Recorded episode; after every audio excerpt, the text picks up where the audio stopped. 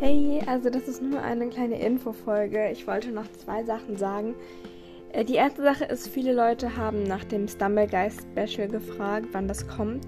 Wir haben ein kleines Problem, wir haben die Folge aufgenommen und geschn- also fast fertig geschnitten. Ein bisschen muss ich noch machen, aber sonst haben wir sie eigentlich fast fertig. Das kriege ich auch innerhalb zehn Minuten hin. Das Dumme ist, ich komme nicht mehr in meinen Enco-Account rein. Und ja, ich probiere das auf jeden Fall zu beheben und irgendwie schnellstmöglich hinzukriegen.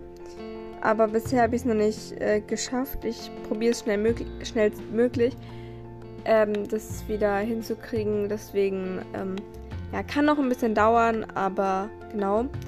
Die zweite Frage war, ähm, wir wollten nochmal fragen, weil es uns echt interessiert, in welcher Folge uns der Harry Potter Potter-Podcast empfohlen hat, weil ich habe jetzt ein paar Folgen gehört und so, aber ich habe nie was gefunden.